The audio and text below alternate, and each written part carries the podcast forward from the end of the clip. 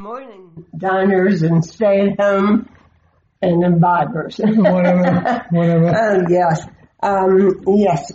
You're listening to On the Menu with Ann and Peter Haig, and uh, we're going to be talking about um, a number of items reflecting a changed marketplace in, um, under the virus. The uh, um, people that did in-person classes or going online, um, people who did only sales to restaurants are now selling to uh, civilians and individual customers.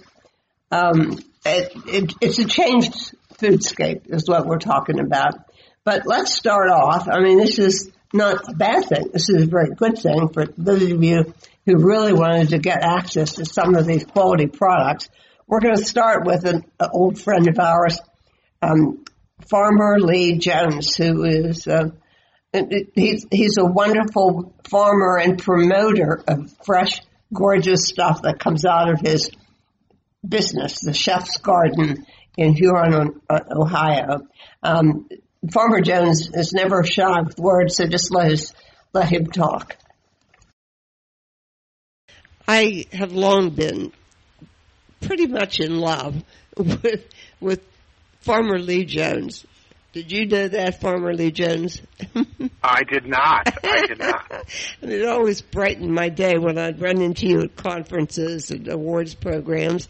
Um, and you would have your coveralls on and your red bow tie and you had a big smile on your face. And I knew, here comes the chef's garden. I, I, I still can't believe that you got Alain Ducasse to wear one of your bow ties. Well, he, he I didn't. don't own another pair of pants. I have 18 pairs of overalls. no, I I first read about Chef's Garden. It must have been 25 or 30 years ago. There was an article in in one of the food trade magazines that, that, that described this farm property in Huron, Ohio, which nobody had ever heard of. Tell us about it. I mean, what, how old is it actually? What generation are you, and so forth? You know, Lee. Well, uh, we're we're located right along Lake Erie. Lake Erie is the shallowest of all the Great Lakes. Consequently, it's the warmest, and it provides an amazing microclimate.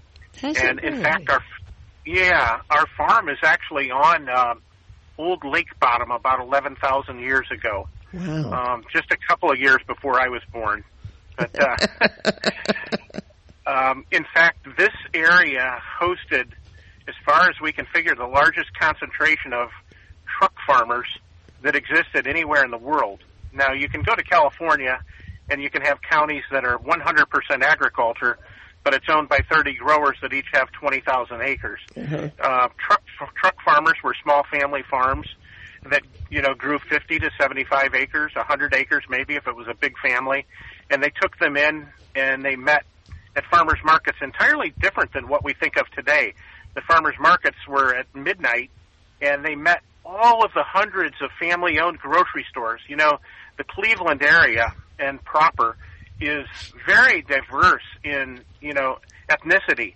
And there's, you know, Jewish and Slovakian and Hungarian and Polish and I mean, it's just it's unbelievable, and I think that's what makes our Cleveland area so amazing is the um, the diversity in ethnicity, and every one of those ethnic pockets had their own grocery stores, and they had their own needs and things that they like to buy. So the farmers and those small family-owned grocery stores had a great relationship. But of course, as roads and refrigeration got better, uh, larger farms started coming into play, and um, of course, when chain grocery stores came in, the small farms couldn't compete, and um, and the small grocery stores couldn't compete. And one by one, those small family farms were pushed out. Our family in the early '80s um, uh, had been working with about 65 other growers in our community, and we're packing under one label to try and have enough volume to compete and my dad was in wholesale vegetable, and we were farming about 1,200 acres of fresh market vegetable in the late 70s and early 80s.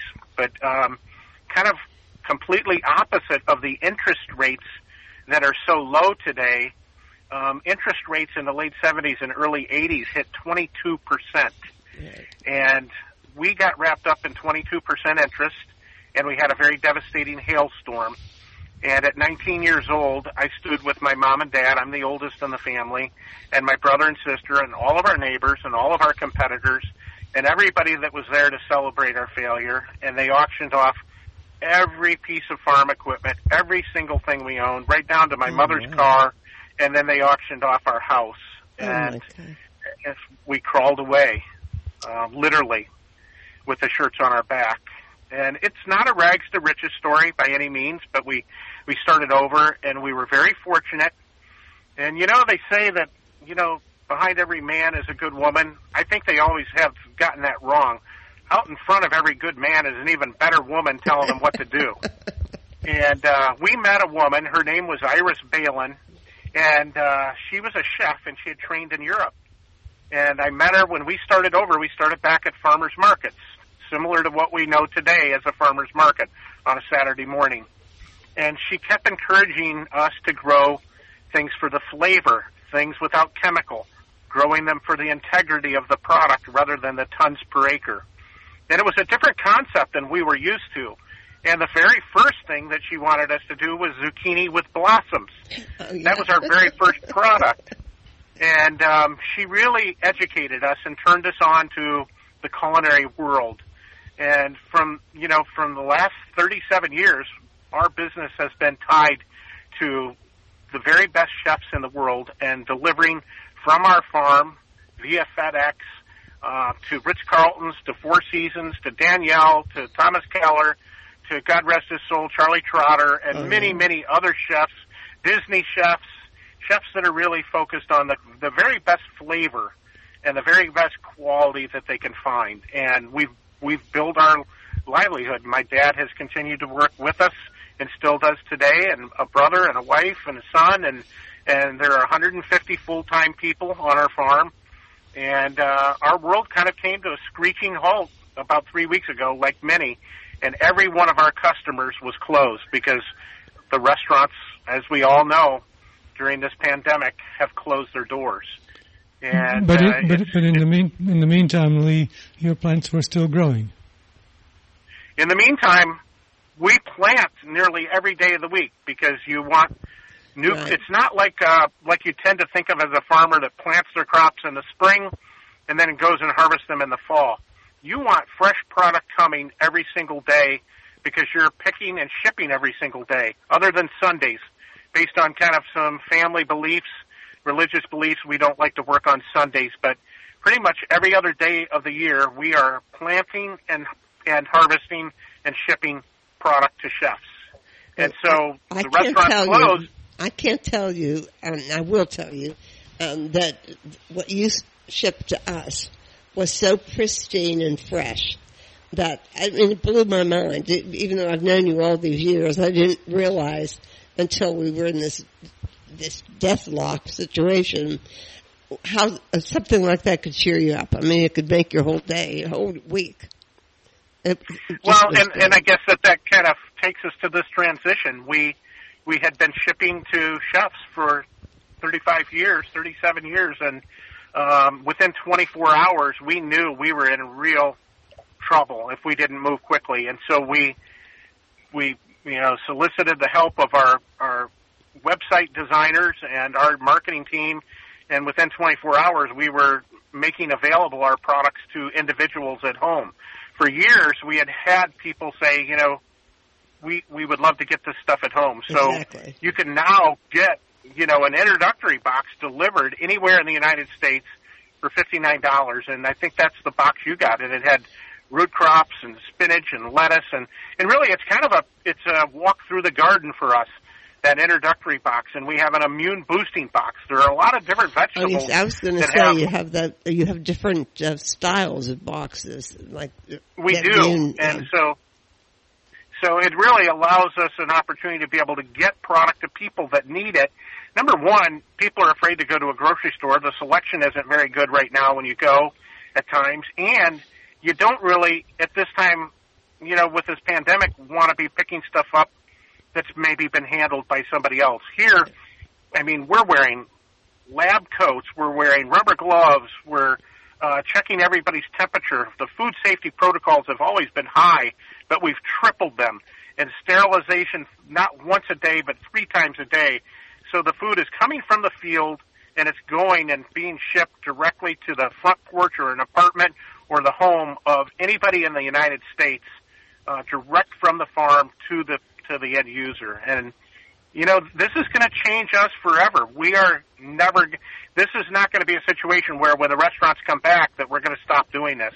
We're going to have two marketing channels. The restaurants are going to come back, and we're going to, you know, continue to ship to those chefs that have been so very loyal, and they've been very helpful to us through this because they're buying the boxes because they're cooking at home, and then they're posting on Facebook and on Instagram and sharing how they're preparing the food. And uh, it's been a great organic groundswell of promoting the the new concept of shipping the product to uh, individuals. Well, the a key partner in your endeavor is FedEx. Yeah, the FedEx is uh, it's it's really it opens up. You know, it used to be that a farmer could only deliver as far as his horse and wagon would take him in a half a day, and uh, FedEx kind of opens up the world to us, and we can we can pick it in the morning. FedEx picks it up in the afternoon, and you can have it the next day. I mean, it's the freshest product that you can humanly get unless you've got a garden of your own. And it boy, is. I mean, you you really can tell it when you open the box. And the beauty of it is, you might think, "Oh my gosh, this seems like a lot," but this stuff will hold for two weeks. I mean, it is fresh, fresh, fresh. Well, you have this Oh. whole packing down to a science too, including I love your bow tie. well, um, you know, the big thing for us is it's our personal belief that God designed a system far superior to anything that we can fake out chemically or synthetically. It's about working in harmony with nature rather than trying to outsmart nature. And so what we're doing, we actually put a laboratory in and we've got three scientists on staff. We have a saying, healthy soil makes healthy vegetables that make healthy people. And what we're doing is we're testing the soil.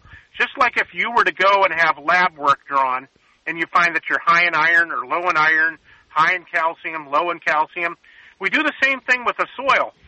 And then based on the deficiencies that we find in the soil, and this is what's really cool, different types of plants will accept different types of energy from the sun. So two thirds of our 350 acres in any one year is planted to what we call cover crops. Clover, Right. buckwheat, vetch, rye, sudan grass, even mint. We have one mix where we have 17 different varieties of plants. And if you can visualize the seeds sprouting and then the leaves from each of those different plants, the leaves are like antenna and they harvest the energy from the sun. They pull it down through the leaf, into the stem, into the root, into the soil. And then the next year, when we plant the turnip or the beet or the carrot or the radish or the spinach or the tomato or the green bean or whatever it is, it picks that back up and it goes into the vegetable. And then when we eat it, it builds our immune system. We abandoned that principle 60 years ago and said, look, we can, we don't need to do that. We don't need to waste all that extra ground. We can just pour chemical and synthetic inputs oh, in Yeah. and we can make the plant grow taller, faster, more tons per acre. We've abandoned all of that and gone back to the way our great grandparents farmed and then tying technology to that today that our great grandparents didn't. We're moving this needle. This stuff is the healthiest product that you can eat. And that is our goal on the farm is to have the healthiest, most nutritious food humanly possible to be grown. And that's our goal. Yep, I'm here. Yep. it's Peter said, "Is it all?" And it's all natural, of course. It's all natural. It's it's really going back and rebuilding those soils in a natural way rather than a chemical or synthetic way. That's right. Right. And and you know, and we've kind of we're we're we're working on our planting schedule now and we're kind of toning that down a little bit. I think that people are more adventuresome and more willing to think outside the box and to play and experiment with new things, but we really have kind of toned it down and we've gone back to some of the old favorites over the years that are a little bit more approachable for folks. Some of those vari- best varieties of carrots and beets and turnips, we're going to add back in several old Bush Blue Lake variety of green beans. Oh yeah, I'm waiting we have for my you know. seeds for the.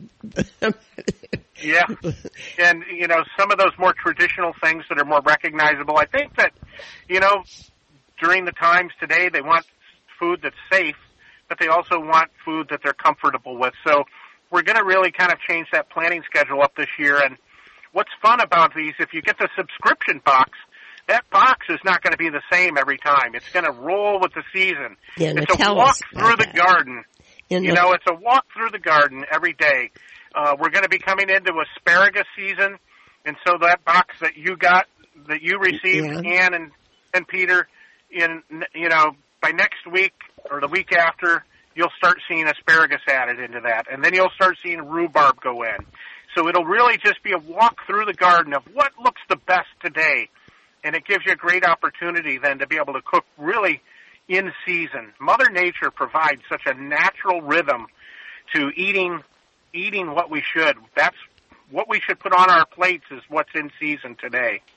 No, I mean, how would you advise us to actually order? Like, do a subscription? Now it's two people, and we how do we sign up? Tell us the logistics of this. Sure. I mean, you can, um, you know, we're kind of old fashioned. Number one, you can pick up the phone and call in to our 800 number, 800-289-4644 and talk to a friendly person that's knowledgeable, that's been talking to chefs for, for years and they can talk about and recommend what, what looks good.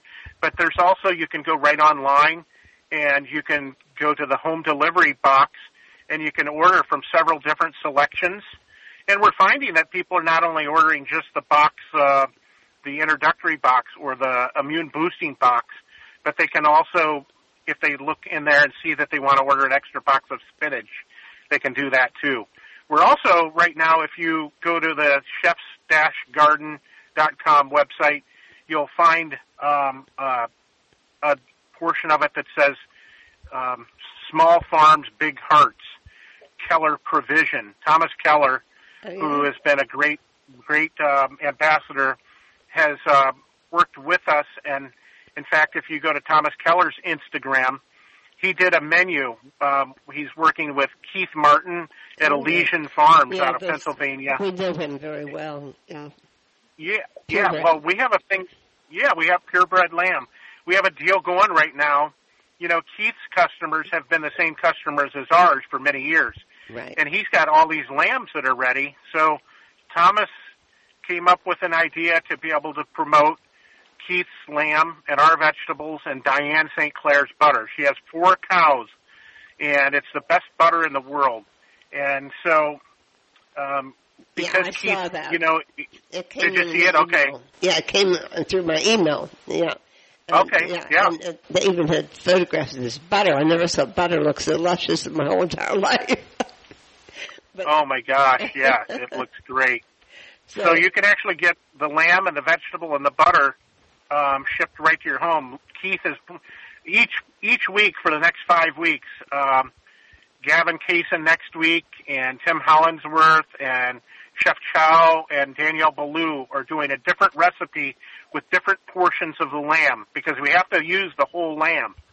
And uh, so each week it's a different recipe with a different part of the lamb, and then uh, our vegetables, and then it'll be featured on the website, and you can get the lamb and the vegetables and the butter delivered right to your home um, from the on your from the website. or on Purebred Elysian Fields website? Which website? Uh, if you go to Chef's Dash Garden Okay. website, and then uh, you can order the lamb and the veg. But if you have vegetarians or people that don't want the lamb, you can get just the vegetable boxes, or if you'd like the lamb. And it, I, I had some of the lamb the other night, and it's the best, best in the world. Well, I, we, I used to go through like three whole lambs a year when we had a full house. Did you really? Oh my gosh! Yeah. Wow. But um, now we've been trying these because we're we're not happy to go and without these oh these supermarkets all this stuff with all these people, and and we've been trying to order things online and you never could get through. Right. Now, uh, Oh, you- yeah. you, don't Yeah. have that problem. No, we have uh, we have a staff here because we want to keep our team working. and uh, they have been talking to chefs, and we had a whole crew in here that talks every day to chefs, and so you could call into the 800 number right now, and you could talk to you know a, a person that's going to be appreciative of your phone call, and thank you for calling and be helpful. And I think in this kind of uh, time with the pandemic, I think that people appreciate hearing a voice on the other end, and they, you know, it it it makes it more personable. And if you don't want to deal with a person, you can call and go in online and order it in, online, and you can do it at midnight. Now, obviously, our team is not there 24 hours a day. They're kind of uh, they all have families and they go home to them, but during the workday, they're there and on the phones and you know able to take those calls. Well, so the lamb, interestingly enough, is for portions for two or portions for four. So you don't have to buy a whole lamb. Uh-huh. Um, it's all designed for uh, for small for couples or for for a couple of um, servings. You could get the four the four person one is a little bit better deal. So you know, cooking it up and then having some leftovers for a few days um, makes it really kind of nice. Well, now, uh, what about your other activities that have been suspended? I mean, are you still doing Culinary Vegetable Institute, which I loved? The Culinary Vegetable Institute is shut down uh-huh. um, right now because we, you know, that is really geared towards having chefs come and visit right. to do research and development, and it's also geared towards doing culinary classes and doing dinners. And we just, uh, in an effort to be able to adhere to, to, you know, the policies of social distancing. Now, what we've done is some of that team from the Culinary Vegetable Institute has come over, and some of the guys, our chef has been over on the packing line helping pack the the vegetable boxes to go out oh, to oh individuals. And those chefs have been busy doing videos showing how you can use some of the different products. And so those are available online too. But you can go to Chef's Garden Facebook and become a fan of the Chef's Garden on Facebook. And we're seeing a lot of posts where people have gotten a box and then they're having fun with posting what they've created. and just some beautiful dishes. And then, of course, Instagram, Farmer Lee Jones. And if you go onto uh, Instagram, you can follow. And we're po- a lot of folks, and they're not just chefs. A lot of people that are getting the box in, and then they're making beautiful plates. Remember, eat the rainbow. Color is health. Right. And that's what we're sending in that box. Is we're just gathering up all the colors and all the health and all the freshness and crispiness that's available on the farm and putting it in a box and sending you a box of healthy love for you to be able to share with your family. Well, I'll tell you something. Um, you probably can't outdo your potatoes, those little purple fingerling potatoes. They're fabulous. I mean, you know, it, and it makes it fun, you know, know, and it's fun to have all the different colors, and it's a little different. We're not going to put anything in too too crazy that you're not going to know what to do with. And if there is something in there and you can't Google it, I mean, call the farm, ask us, hey, I got something in here, I don't know what to do with it. What can we do? And we'll give you some pointers. But uh, it's fun to have some things that are a little different. The things that are in that box are things that we've recognized really help boost your immune system.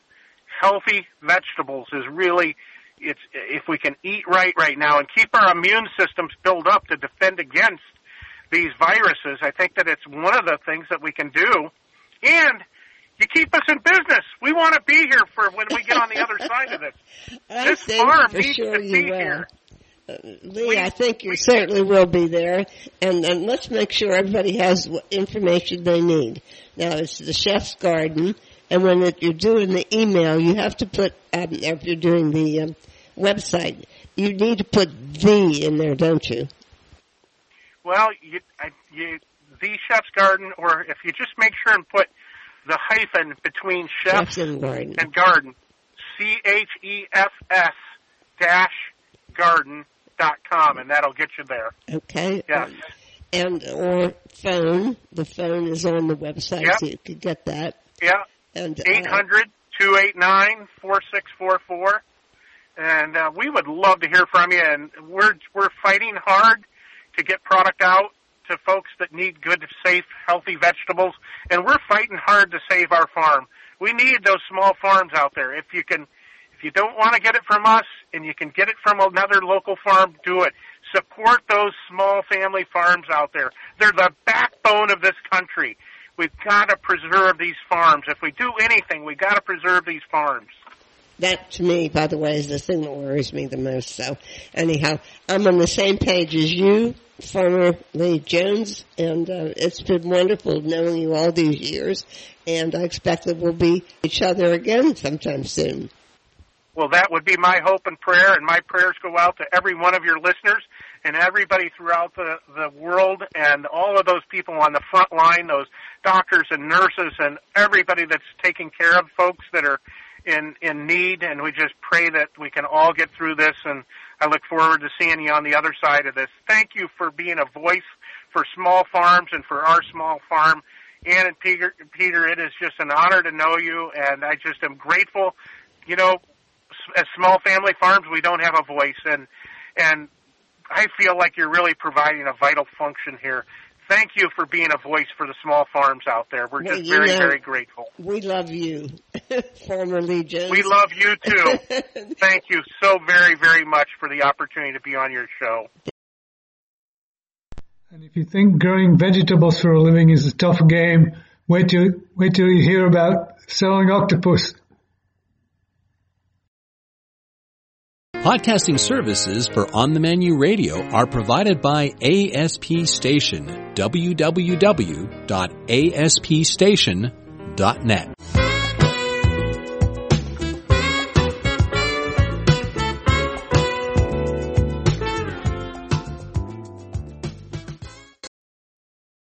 back, and you didn't mishear what Peter said. This next segment is indeed about exactly what we mentioned just before the break. Um, a man who's making a living out of selling octopus and, and, and having quite a challenge just now because of the food scene as we as we Yeah, now, main we now know customers it. are uh, chefs and restaurants. Um, but not only is he selling to home cooks now, he's also expanded his repertoire. We we talked a little bit about it, but it, he's really got it lined up now. Uh, there, he's selling other seafood, um, and there's a whole branzino that has my name on it that I'm dying to get. So let's listen to Frank Gulu Gulo of Gulo Seafoods. Okay. Peter pushed the mute button. I may kill myself, Frank. There's, there's a, there's a, hey Frank, there's a, there's a reason I pushed the mute button. What's that? he, he got the joke. What, what We got the to it's a man man to man. We got the joke. Yeah, okay, so you two conspire. That's good. Anyhow, uh, no, we've been devoting hour after hour of this, and the, the person we talked to who has the um, the piece of equipment, his wife was tested positive for the virus. Wow. She was cleared, but he doesn't want to get anywhere near any other human beings. I don't I don't blame him for definitely doing that. You know, being cautious. I can't hear him, Robert. Uh, is that louder? Can you turn your set up at all, Frank? Yeah, hold on. How about now? A little better. Okay. Okay. Um, I, I had a thought um, about you. I thought that the first time we got um, octopus from you, you had cooking instructions in. Yes. Okay, we, this came with no instructions at all. I just thought it would be useful because you're going to be marketing now to uh, the general public Right. uh, we have, have instead of that, just chefs. yeah, we have that information. I can send you that over. Okay. They should have Um, they should have put that in the box. Give give us a little background on how you ended up. I mean, it's not the most ordinary business in the world. Um, to be Right. dealing with the kind of seafood you're dealing with, although it's certainly pristine, is it not? Right. Like many years ago, as we had discussed, um, we started in 2007. I was beforehand. I was in a restaurant business, and the one thing that we were lacking and we really couldn't find any good product was octopus. So I decided to go out there, start searching, and start seeing to see how we can bring this product to the United States from what I was eating in Europe many, many moons ago. Um, so we finally found a product from Spain, and we decided to start bringing it to the United States. We started, you know, bringing in small portions, and little by little, we started, you know, growing it throughout the years. Since we last spoke, I think it was in 2014, six years ago, give or take. Um, you know, we've become a national brand. We actually, as far as going now to Hawaii, we're in uh, Bermuda, we're you know, different parts of the map in terms of the United States, from California to Boston to Chicago, Las Vegas, Florida, every major city you possibly can think of, we're actually uh, we're in there now, selling products in terms of distributors and also retails. We ship overnight. Um, you go on our website, you'll uh, pick what you want. It automatically, uh, you know, hits the credit card and yada yada we get this, uh, the daily planning on a daily basis, and we send out the orders, and you receive it the following day. Now, you you were in the fish business before, right, Frank? We were in a, we were in the fish business, and we were also you know in the restaurant industry. And with the one, like I said, the one thing that we were lacking in this, in this industry was octopus. And I was like always a big fan of octopus. I figured make a nice business out of a unique item that nobody really ever brought in. People never really thought octopus was uh you know, everybody always thought back in their mind octopus was rubbery and, you know, it strings to nothing. So we decided to bring in a, a you know, a prestige product that anybody could eat and everybody now in the United States throughout the last five years, maybe even longer, has grown. People in every restaurant, 99% of restaurants probably have it in their appetizers. If not, they have it on their pastas or they have it as an entree. So a lot of people have eaten octopus. Octopus in the New York, you know, United States has grown. Yeah, it, it sure seems like it. And and and Anne, Anne orders it whenever it's on whenever it's on her menu. Yeah, exactly, and vice versa. Even when I go to restaurants that we don't service, you know, I use that type of thing. I always have a business card with me. If it doesn't taste good, and I I know it's not mine, I actually ask who the, you know who the chef is, and then we reach out to him and pitch him on, and then we actually wind up landing the customer because we do a side by side comparison to what they're currently using to what we have, and this uh, majority of the time the customer actually switches over. Now, part of the secret, part of the secret is tenderizing, right? Correct. Sea salt, ice, and water in these stainless steel barrels. What it does, it breaks down the muscles. It, it's like a beating process. Many years ago, my ancestors, everybody's ancestors, came from overseas in Europe. They would catch the octopus and slam it against a rock or any type of surface, and what it does, it breaks down the muscles. So when you go and cook the product, it doesn't harden up. It actually it's still loose. It's still loose from the broken muscles, and it just automatically tender in your mouth. No, you're not doing that. You you've got you've got guys over there. Correct. We actually all this process is being. I would probably say one percent is being done here in the New York area uh, for local customers that want that refresh product. You know, thinking that it's a much better product than frozen. But Ash, honestly, the better product is coming out of Spain. That's actually being tenderized in, then flash frozen, IQF, meaning individually quick frozen.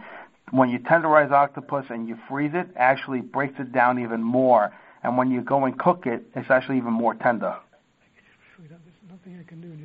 Now, now you you have had a business plan going for quite some time now, and all of a mm-hmm. sudden the bottom drops out. Correct. So what we're okay? doing now. All these restaurants are closed. Correct. So, so are you now doing an education and marketing thing uh, at the same time you've opened up ordering your product uh, to the general public and the home cook? Correct. Those foodies alike that can't get at the restaurants anymore, or people that just wanted to eat it at home as well, we actually provide it. They could buy it online, and we ship it overnight.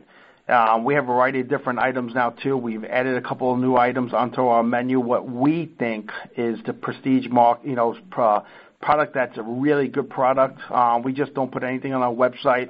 We taste everything. You know, we have a corporate chef in house that actually makes prepares everything and making sure that that's the right product for us. So we probably have now maybe two handfuls of products on our website. Um, it might we might have had a little niche on it in the last couple of days, but it should be up and running by today, if not tomorrow.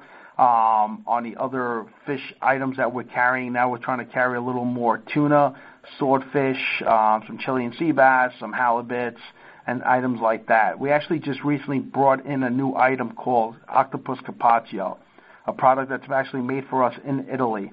It's six slices um, that actually just defrost. It comes in frozen. Just defrost it, put it on a plate, finish it off with some good olive oil, a little sea salt if you prefer it. If not, you can also put a little lemon on it. Delicious product, uh, delicious product as well. Excuse me. Um, you know, I, I talked to a chef who has um, pulpo on his menu all the time, and he mm-hmm. says it took him years to know how to cook it so that it was perfect every time. He said what you do is you just put it in um, a sealed bag with some aromatics in it and stick it in a um, sous vide machine for mm-hmm. five hours at 176 degrees. Mm-hmm. Actually, we have a big customer that actually we service. I'm not going to mention the name. He's a big customer. You think that would work? Yeah. Oh, absolutely. One of the the major person that actually invented the sous vide guy uh, uh, item was a guy, a Frenchman that actually we actually service him, and we do a ton of business with him as well. What they do is we actually uh, they sous vide it first, and if you want to finish it off on the grill, they just finish off on the grill. The sous vide, I don't know how long it takes um, in terms of the cooking methods, but you know it's a great item as well. A lot of people are doing it that way. A lot of people be a little more adventurous these days in terms of how they cook their products. But in the last several years since we last spoke, we actually just have a new item that just came in probably about maybe four years ago, maybe three or four years ago. It's uh, cooked octopus legs. It's already cooked for you. You don't have to do anything to it. You just receive it. There's two legs per package. It's a retail item. Um, restaurants are usually also, let me just mention that. You defrost it. You can cut it up, put inside of a salad, finish it off with whatever you prefer. Put inside of a salad, uh, celery, carrots, and yeah, red onions, whatever you prefer. A little good olive oil, and you're done, ready to go. Or you could actually defrost it, put a little olive oil, a little black pepper, throw it over the grill. Just give it a little blackened lines to it. Just give it a little quick heat to it, and you can cut it up, put it inside of a salad. Just eat it like that with just to finish off a little lemon. So it's a great item, and they're cooked. They're called octopus cooked legs. Oh, we, we had those, right? Yeah, we we did have yeah, We had those. We enjoyed we enjoyed those a lot. Good. I'm glad you had, enjoyed we it. Had some, we had some really special potatoes from a place called Chef's Garden in Ohio. Nice. So, and and lost potatoes and octopus. It's hard to hard to figure out which one she likes best. So now, hopefully with the octopus. You're running specials. Um, I see on you're doing um, internet advertising specials, right? Mm-hmm. Right, correct. We're just trying. We're just trying to stay, trying to stay ahead of the game with this coronavirus situation until things, you know, turn around for the industry of the restaurants and distributors start to reopen and start selling more items. Right now, we're just like everybody else. We're just trying to scratch the surface, and we're trying to provide product, good products to those homeowners that love eating at home, love to cook, and uh, just enjoy eating. No, I mean you, you're certainly not the only one. I mean, one of the large um, uh, uh, supermarket chains just started experimenting, closing their whole market um, to allow only people who do ordering online and for pickup and delivery to shop there. Right. I mean, it's, We're doing, it's outrageous. Yeah, it's just I can't believe on how all of a sudden this whole coronavirus is taking a twist. It's not affecting only the United States; it's affecting the entire world. You know, I I was born and raised in Italy. Came in I was five years old. My aunt, you know, my aunts and uncles and you know grandparents have passed away, but I still have a ton of family in Italy, and they've been cooped up in the house for the last month and a half. They're literally little by little opening up. They said after a month and a half being inside the house, but giving a scenario I was reading an article of a restaurant in uh, my hometown in Sicily. The guy has a table of, a, you know, like for corporate tables, let's just say people of 14, they're only allowed to sit four people at the table. So minus 10. So you tell me in terms of how this industry is going to turn out in the long run. Hopefully everything is well because it, how it's all a rotation. They're going to buy less from me. They're going to have to pay their bills slower and paying all you know their other expenses, it's they can't keep up with the demand due to the fact their rent, their taxes, and all that comes with it. If you can only sit four people at a table of 14, it's kind of crazy. What is your little hometown in Sicily? In Palermo. I was actually born in the city of Palermo. Oh, you were from Palermo, yeah. Um, yeah, my ancestors come from right outside Palermo. What town? Yeah. Alta, Altavilla Milicia. Felice. Sure. Nice. Very nice. So on the- on the way, on the way from, on the way from Palermo to Cefalù. To Cefalù, Yeah. sure.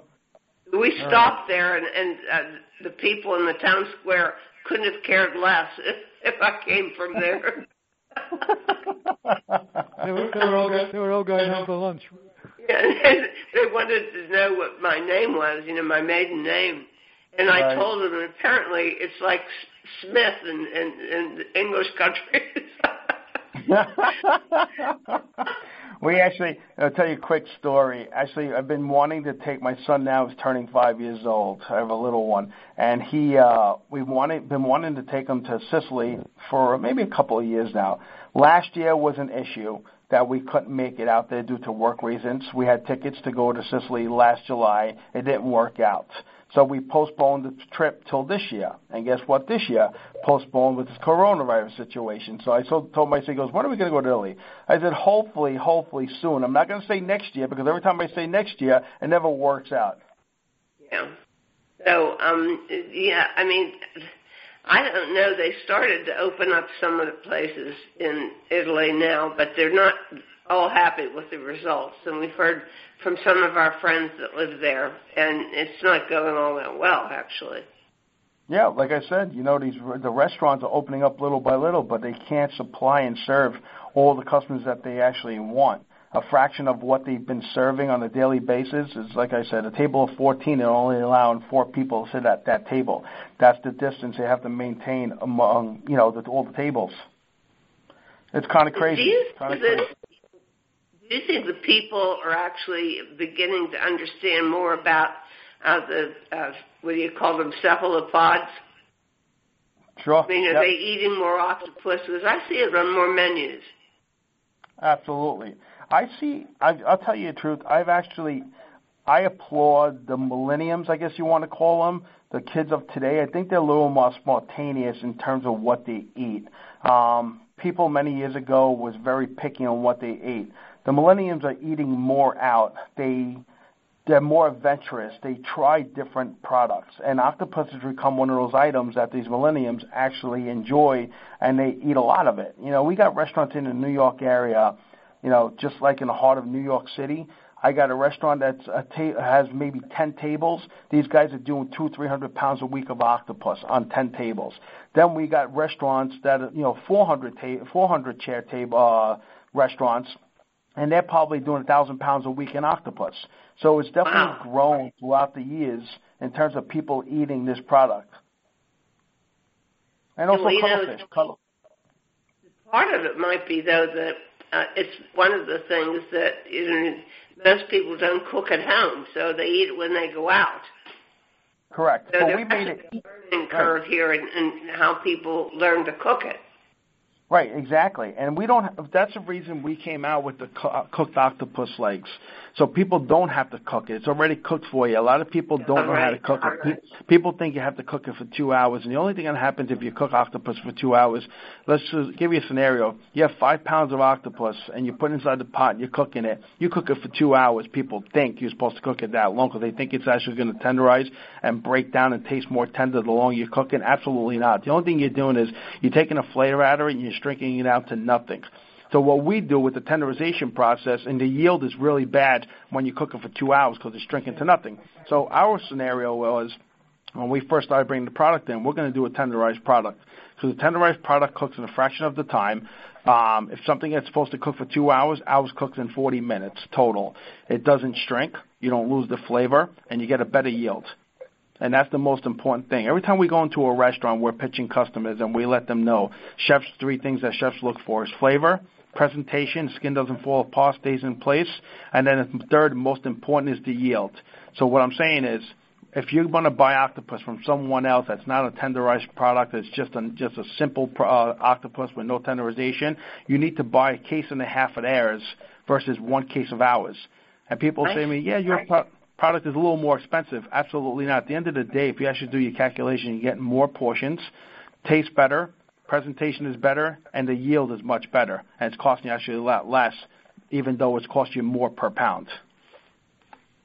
No, no, you still get yours from the north of Spain. Correct. It comes Oh, out. what- It comes out a couple couple areas of the Spanish area. It comes out of Vigo, up north of uh, Oh, Portugal. yeah, yeah, right.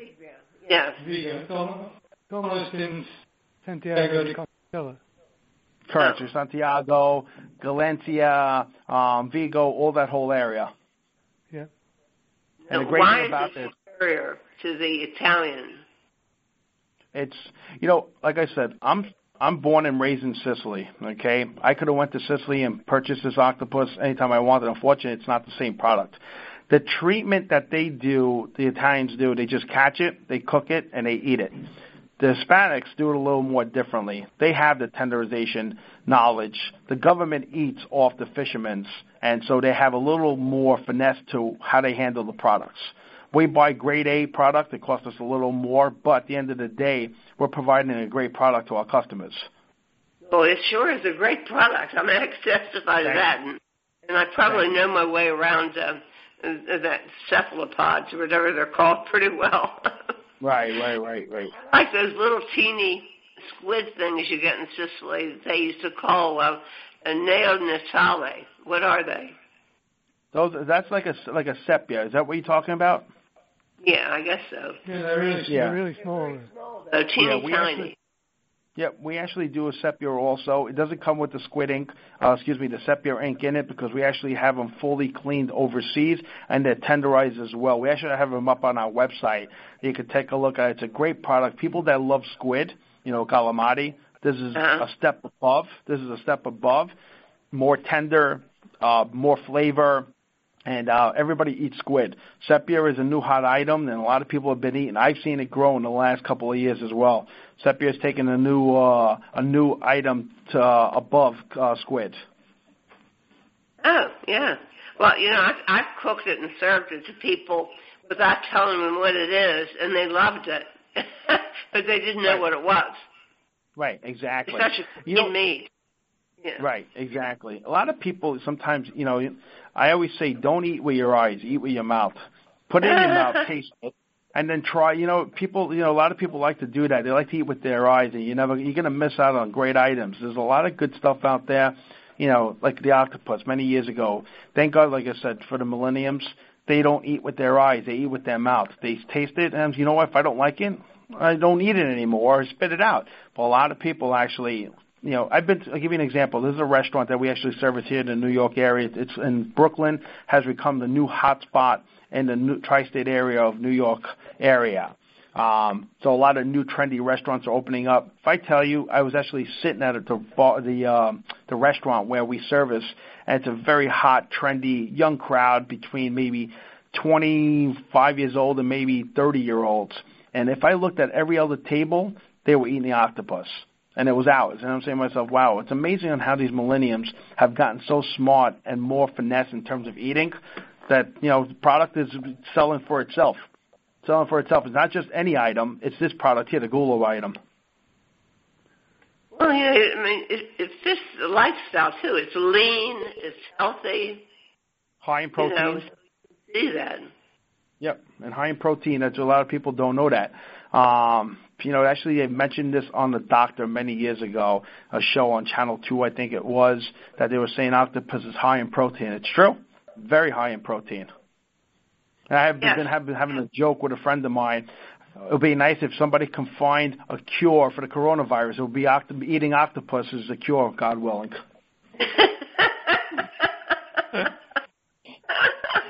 We'll start making, Oh, we'll be making, wicked. more, we'll be making more money. I wish. I pray to the gods. oh boy. Now let's have your website again. sure, it's www.gulloseafood.com. It's G-U-L-L-O seafood.com.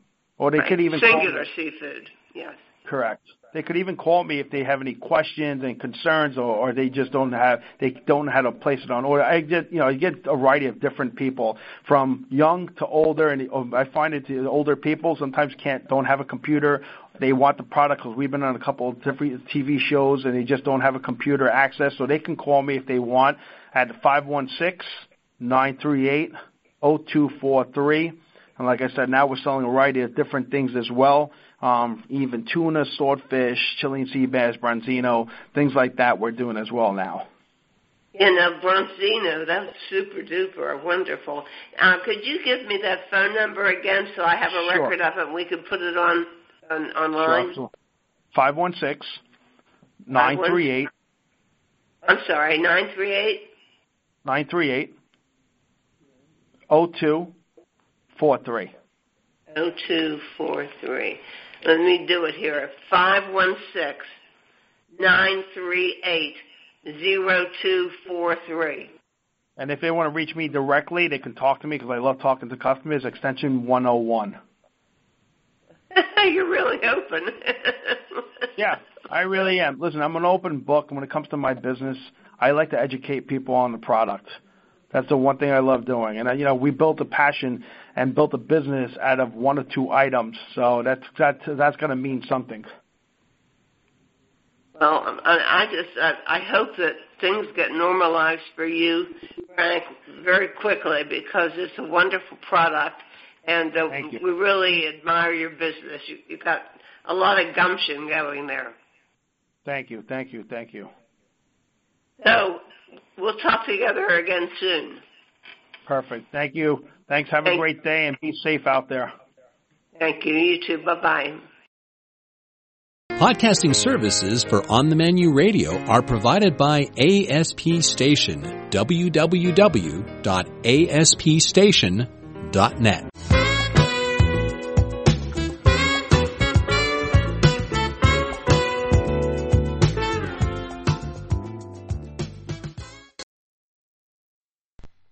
Welcome back. Um, as we start this conversation, I realize we're also doing something else as a secondary theme um, for this week's show, and that is we're talking to a lot of old friends, meaning longtime friends.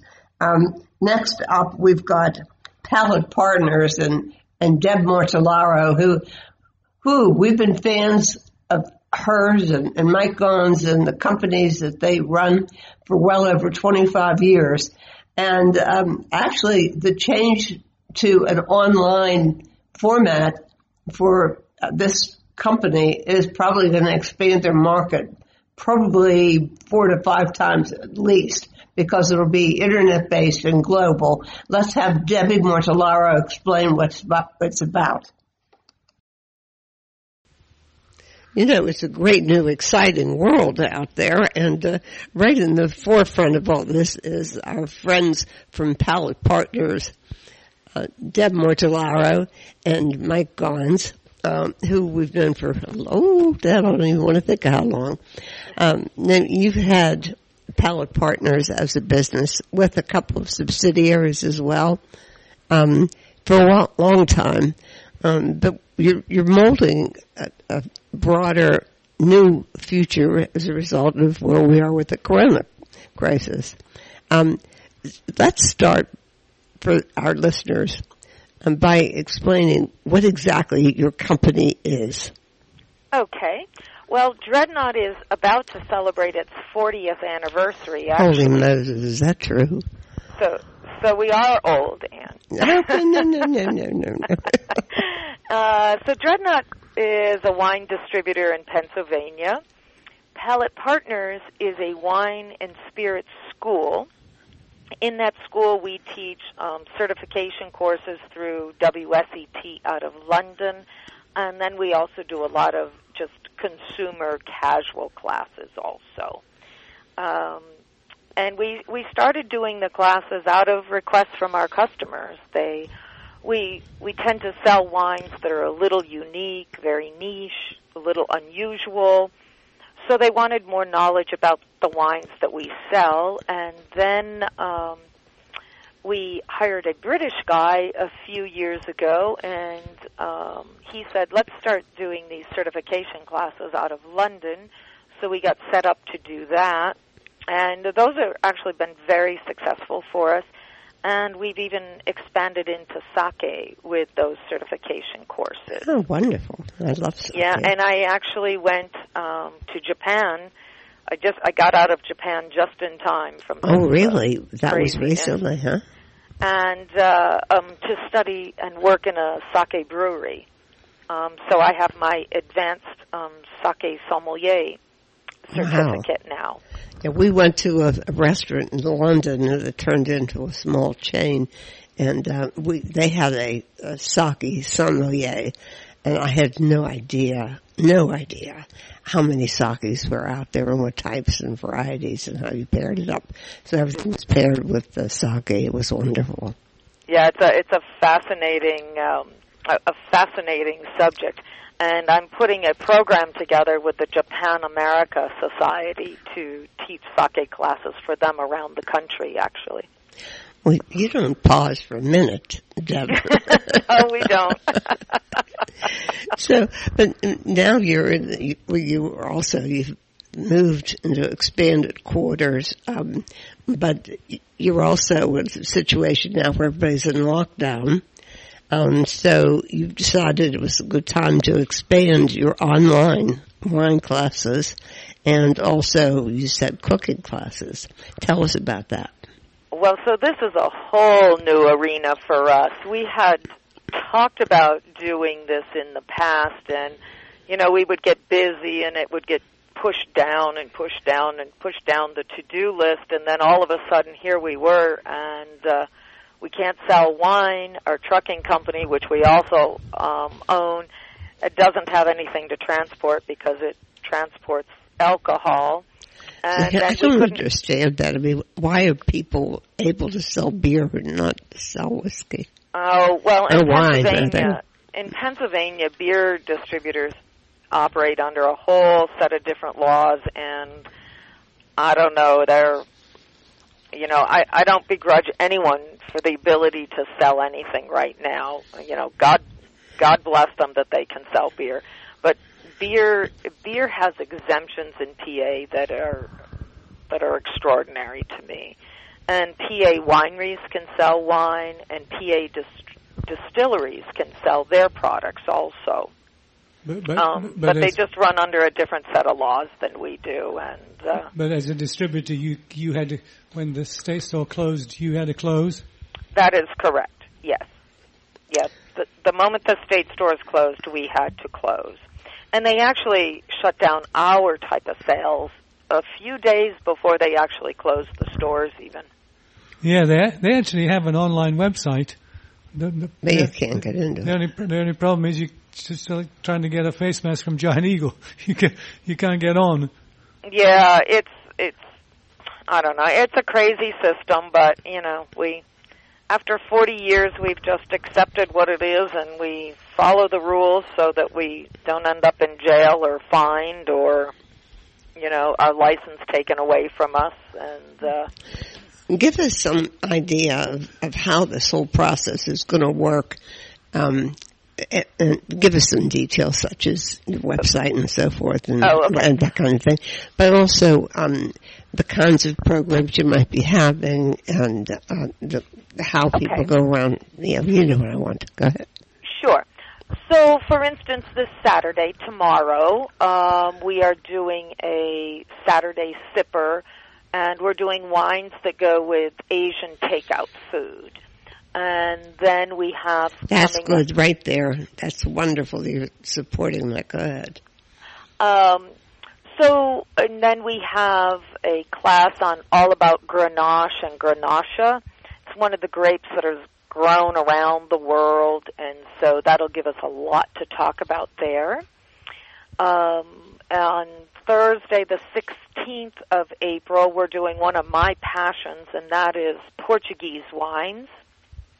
Um, and we're going to explore the Douro Valley again, a place where I have personally studied and um, visited a couple of times, and uh, can't wait to get back. Actually, Now, Then on um, Saturday the 18th, I am doing a cooking class, and it's all about three things to do with one box of couscous, and um, and it won't be the usual stew with couscous. We're going to stuff some peppers. We're going to make a salad. Um, you know, and do different types of things like that. I think I should probably interject here that you're actually professionally trained chef. Uh, Yes, that's right. I am a graduate of the Culinary Institute of America, and uh, I did my apprenticeship in Siena, Italy. So um, I do know which end of the knife to hang on to. Okay. now, d- d- Debbie, how does it work? Do people do people come to your building, or do you? Do, Oh no, do- these are all online They're all classes. online. Okay. They're all online classes at the moment. So they would go to our website, which is Palate Partners, and that's palate like your mouse, P A L A T E, partners dot com. And then we have a class calendar, and you sign up through the calendar. And when you get your confirmation of payment in that email that you get is the link to the class itself. And we're using a platform called bluejeans.com. And at this point, because we're so new at this and it's new for our customers, we're sending out instructions to everyone to make it clear how to sign up, you know, how to download the app and then how to um, link into the class. But people don't people don't actually get to taste the wines. You, you well, do- that's true. That's you- it, so you you know. you describe so you describe the uh, she gets tasted. you describe the taste and all of the other characteristics. Uh, that's correct. And then we also, before the class, you know, we tell them the type of wine that we're going to be serving. Right. So if they can find something similar or, you know, I mean, we certainly encourage people to sip on something while we're doing this. Okay. Um, we don't want them to be um, just sitting there drooling and not have anything to drink. No, I thought that, but I just wanted to be sure. Yeah. And then also in these classes, we have guest speakers often. And, um, you know, we have a gentleman, Marco, from Sicily, who's done a couple of cooking classes. He's and he wildly also popular. I mean, Everybody's crazy about Marco. Yes, yes. People really are crazy. Is he good looking? I don't know what he looks like. Yeah, yeah, he's, he's fun. But his wife is just absolutely charming, too. So Okay. she's the cameraman, and we always make sure that we get to see her because she's charming. But he knows food really well, Italian food really well, and he knows Italian wine very well. You know, so he and I will banter back and forth about the wine and the food while he's cooking. Now you, you what, what was I going to say now? I can't remember what I was going to say. No, Can't, can't, can't I have know, been, but we also can't, have been, have- can't have been very important. Well, we also have people from wineries joining us also. We had someone from France join us, and then we also have coming up on the 25th, we have someone from Spain that will be joining us. And I'm really excited about that because we talk about the, this winery in mm-hmm. Spain all the time, Parés Baltà.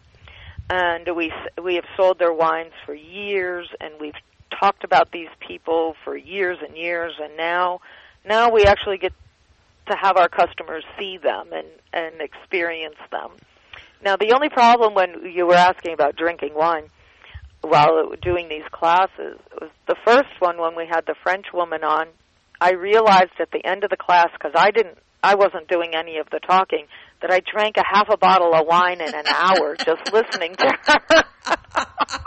now, now I, I remember what I was going to ask you. you. You had an English guy in, who, Yes. was, who was doing something. Is, is he still around and what, what's his Oh, role? Oh, Rob McCackey. Um, Rob McCackey came to work for us when he first came to the United States with his wife, who is American, and he did a lot of wine classes for us. And his specialty was spirits, and so he did spirits classes for us. And he got us set up to do the WSET or the Wine and Spirits Education Trust. Oh, thi- uh, this is the people in in the UK who do certification. Yes, and so we are certified to teach their classes. And he got us set up to do that. And he now actually works for WSET and he is their um, development director for the United States um, for spirits and sake. Oh, cool. Okay. He was, yeah, he so was, he's got a delightful job. He's now living down in the Carolinas um, because his wife's got a job down there, and um, we're we're hoping that someday life brings them back to Pittsburgh, though, because he he is just a delightful guy, real fun guy. yeah, I remember we enjo- we very much enjoyed talking to him. Right. Yeah. So Yeah, so so we're hoping he comes back soon, and and I want him to come and teach a class for us again because he's real gregarious and fun and uh, and fun to just hang out with and carry on with. Now, w- w- will you be back in the wine business in the way that you were before? Once once the once the rules are relaxed again? Oh yes, yes, we will. Yeah. Uh, and let's let's give you the opportunity to explain the value add that Dreadnought Wines provides in in allowing people to get wines that they wouldn't otherwise be able to buy necessarily in Pennsylvania. Correct. So, so we um, we represent wines that, for the most part, are not on the shelves in the state-run stores here, Got it. and they they are. We focus on small boutique wineries. Um, we're admittedly more European focused than we are the United States. We do have some wines from Argentina, Bolivia, um, and then but other small places that you might not think of. We have these great wines from Slovenia. Oh I'm- yeah, do you have our buddy? What's his name? Gravner. Gravner. Mm, no, Oh, no. Gra- We wild have man, Conk. absolutely wild man. Gravner's a bit out of most people's price range. Yeah, I guess so. Yeah. Well, yeah, they you know they tend to be a little bit more expensive, but they're you know they're just delightful, and it's delightful to talk to these people. Um, we actually have a trip to Italy or to Sicily in October planned, and we're hoping to go to Slovenia first and um, uh, go visit there. While I was in Japan, the wine director or one of the wine directors for the very famous chef now in Slovenia, Ana. Ana Roš. Yes, Yeah. yes. She was on the trip with me in Japan. Oh yeah, she just she Yeah, just got a book out. She just published a book. Yes, so um, we're hoping to go to the restaurant, and the restaurant's shut down right now. Um, Yeah. We but we're hoping to go to the restaurant and, and possibly even have them on um, a class for us. She it, we we cover the world's 50 best restaurants, as you know, and and um, the year that she got best female chef, um, that we interviewed her. And that goes back. I don't know how many years is that? Three. It was was 2017 because it was oh, 17. was the was the Melbourne Food and Wine Festival as well. Right. Okay. Yes. Yeah. Yeah. And uh, so, yeah. I mean, to build a, a following in this place as remote as a restaurant is, you know, it's amazing. She was as, Right. She was, as they say in my language, quite a piece of work. Yeah. I, and I hope you're not listening. Well, the wine director that we know is actually from Mexico um, and working there in Slovenia. So it was really fun to meet her um, while I was in Japan. She was on the trip with me.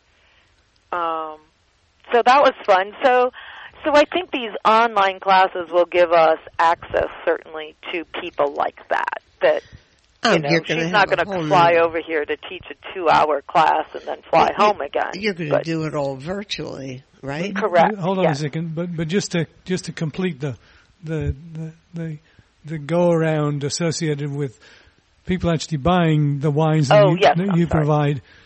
You you actually there's, there's there's some paperwork involved. There's some delivered to the state store. You take care of all of that, right? Yeah, we take care of all that. So all they have to do is call us, tell us what we want, and and we, you know, have a group of people here who can talk them through their order. Myself, Mike is here, and we have, you know, some other people um, that can walk them through and talk about, you know, what kind of wine do they like, and then we can match up some wines to go with them often the first time someone orders from us, if they don't really know what they like, we talk to them for a little bit and we put a selection of six or twelve bottles together and we ask them to take notes and pay attention. You know, do you like this one? Didn't you like this one? And things like that.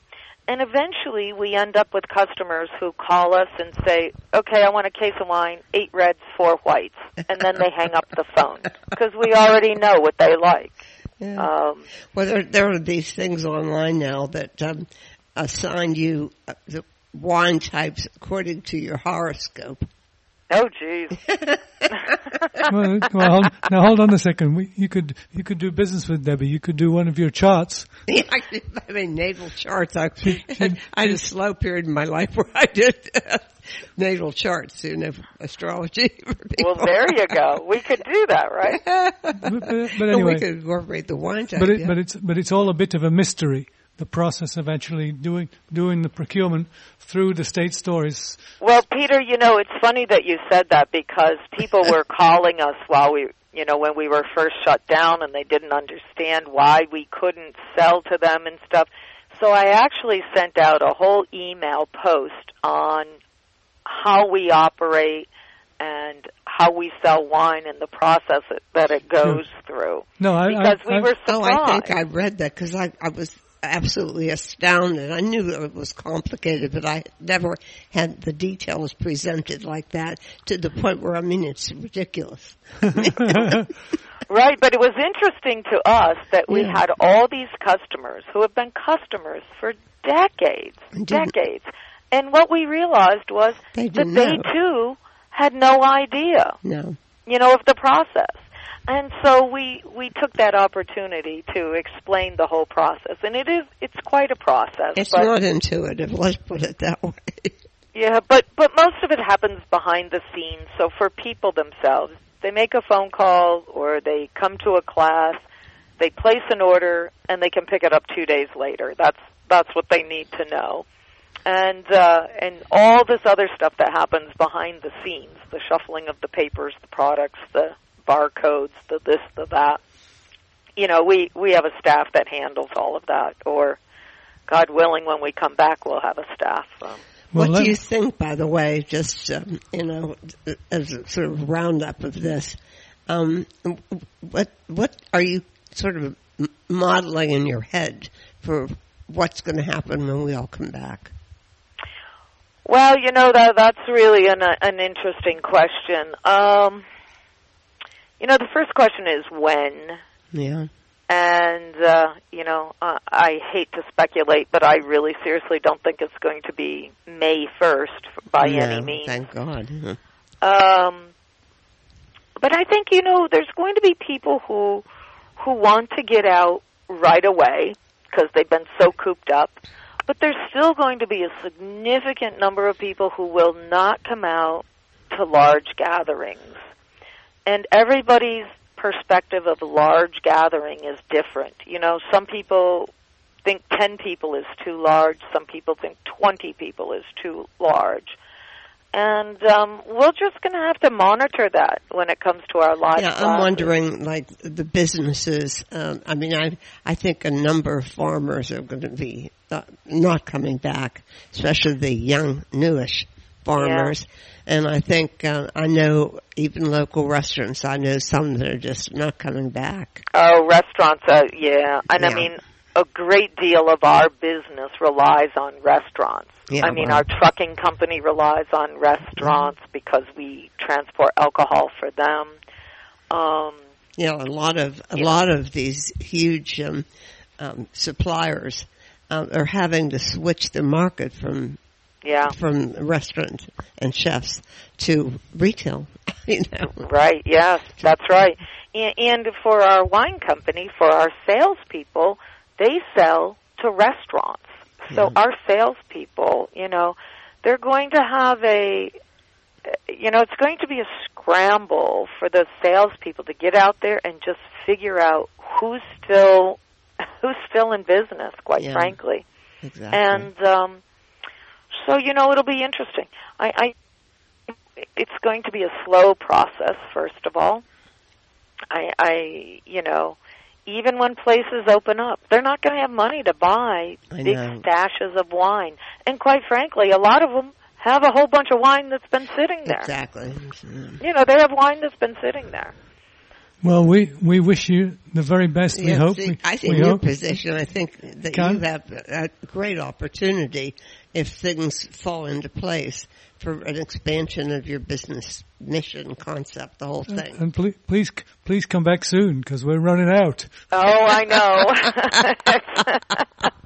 and uh, you know, for the, your listeners that are in Pennsylvania, you know, contact the governor's office. This cannot change until the governor puts pen, you know, ink to the paper, and and, uh, and what they want to request is to open up SLO orders. That's special liquor orders. Okay. Got it. That, that's what they need to request.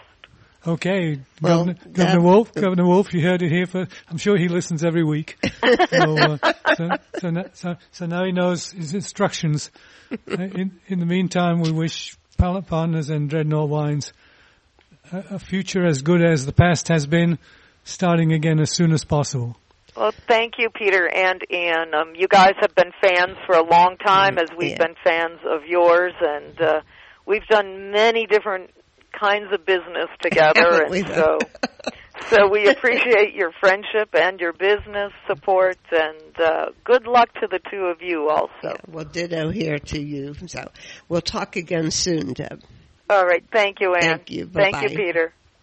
Bye bye. Sign off for this week with the hope that by this time next week, things will have improved with the relation to the virus and the social dynamic, whatever it is. And it, we, we may, you may be sure we'll be here. We hope you'll be there. And until then, Bye bye.